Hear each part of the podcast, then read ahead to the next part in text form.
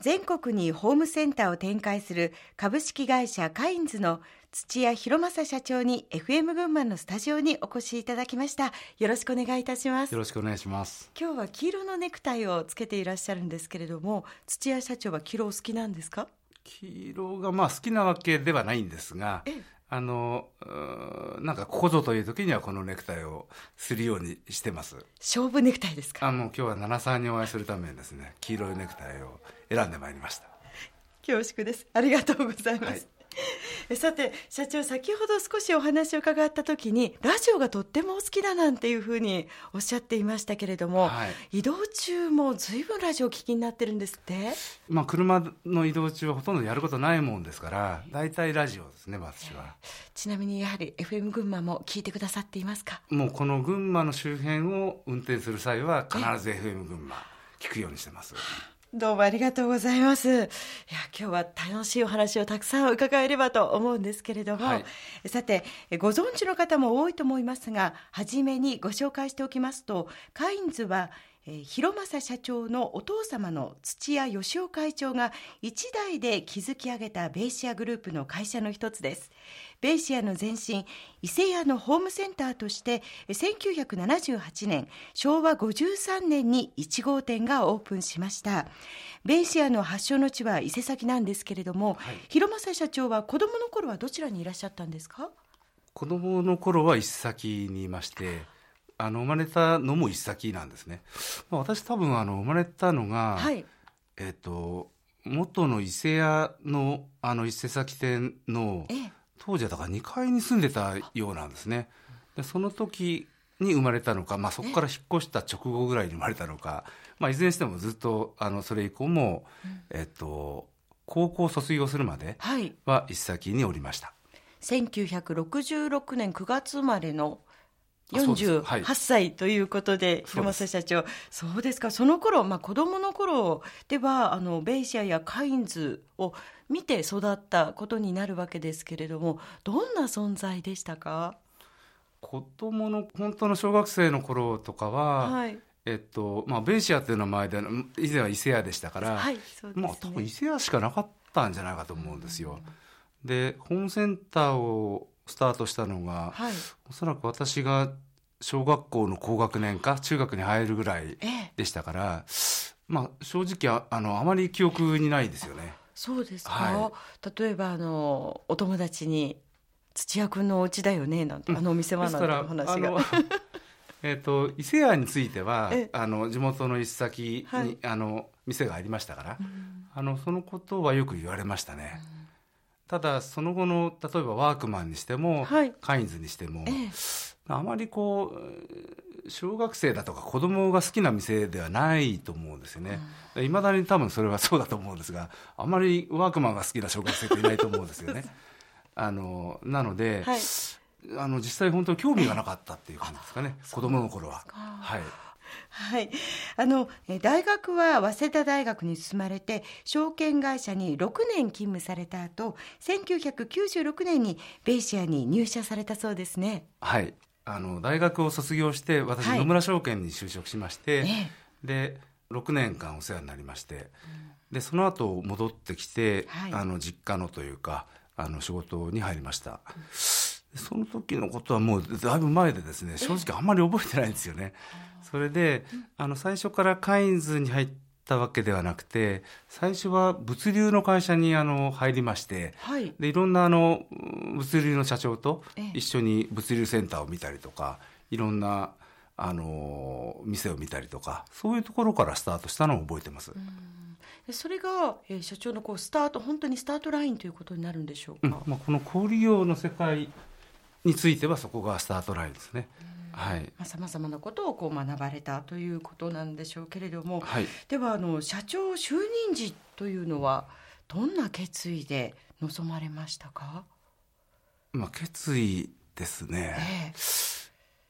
え、あのちょっともう 2002年でですねあまりちょっと記憶にもないんですけども、えはい。あのまあえっ、ー、と非常に頑張らなきゃいけないなという思いはありましたね。はいその中でこうプレッシャーなどはありませんでした？多分ねあったんだと思うんですけどもう忘れちゃったんですよね。あ。本当に記憶にないんです。そうですか、はい、えー、社長就任時ちょうど36歳頃ということなんですけれども、はい、それからではもう本当に今までこう走り抜けてきたような、はい、そんな日々でしょうか。はい豊富な商品があって本当に便利なカインズなんですけれどもあの私もですね日用品のこうフライパンとかお鍋とかももちろんですし実はペットもカインズで、えー、お世話になりまして。ありがとうございます。名前がカイちゃんっていうんですけどあいですね。カインズさんから取ってカイちゃんという名前なんです。すごいですねえー、もう大ファンなんですけれども あの商品にはプライベート商品、はい、プライベートブランド商品 PB のものもたくさんありますよね、はい、でどのぐらいの現在プライベートブランド商品があるんですか？大体売上で言って4割ぐらいのあのシェアをオリジナルの商品で占めてます。あそうですか。点数にすると相当の数ですねそうなると。そうですね。1万2 3千ってところじゃないかと思いますが。はあ、そうですか、はい、まあ、かつては本当にあまりプライベートブランド商品ってなかったと思うんですけれどもいつぐらいからこのプライベートブランド商品に力を入れ始めたんでしょう、まあ、ちょうどあの私社長になりまして、はい、えっとそれ以降ですからまあ十数年前ぐらいから、あのスタートしたわけです。でその頃は、はい、あのまあ、プライベートブランドというよりかはあの本当に海外に行って、まあ、自社であの商品を仕入れてくるっていう、まあ、あの海外からの直接仕入れみたいなところからスタートしてるんですね。はい、えー、なぜプライベートブランド商品に力を入れ始めたんですか？まあ、カインズの大きく成長したのが、はい、まあ、2000年までの要因は一つはスーパーストア化であの店の規模を大きくしたっていうことと、はい、もう一つはあのロープライス交渉に代表されるまあ、NB 商品をあの何と言っても安く売るんだと。メーカー品ナショナルブランド商品ですね、を安く売るんだということのうん。はい、あの政策があのちょうどあったんだと思うんですよね。なるほど。であのまあもともとこのグループとしてもいいものを安く売ろうというのがある中で、まあ、そのロープライス保証とは非常にその中でも合致した政策だったと思うんです。はい。うん、それが2000年までは非常にこううまく回って、はい、あの成長をしました。ところが2000年以降、まあ、特に私社長になって以降ぐらいなんですが、はい、要は大きい店は出そうと思えば別の他のチェーンでも出せますしロープライス保証という言い方をするかしないかは別として、うん、ナショナルブランドを安く売るっていうのは別に誰でもできるわけですよね。でということであまりこれだけが切り札というかお客様にあの安さを提供するあの方法じゃなくなってきたなというふうに思ったんです。でそのことがきっかけで、はい、じゃあ自社で海外に行って、自分たちで商品を開発しようという流れになりまして、